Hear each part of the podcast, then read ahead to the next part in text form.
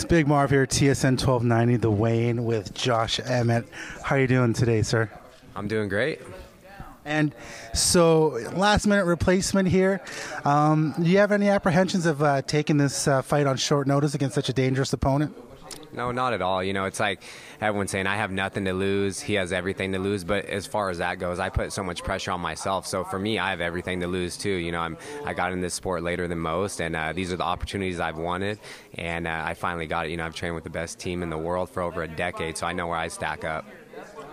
And that team Alpha Male, uh, it seems like a team of killers. How do you, uh, how, who in that gym do you find um, gives you the biggest challenge in the gym?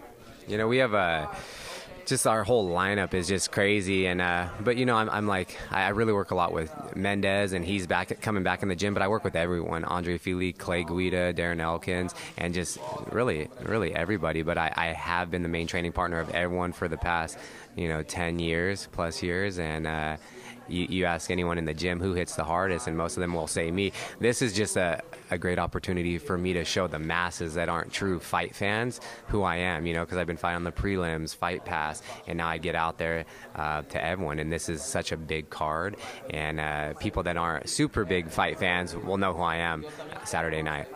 Now, do you feel any pressure to let people know who you are because of that uh, on when it comes to the fight on Saturday? Uh, not really. You know, I just have to go out there and do what I do best, and that's win. And uh, if, if I just show up and I perform well and to my abilities, I will shock the world. And how do you see the fight ending?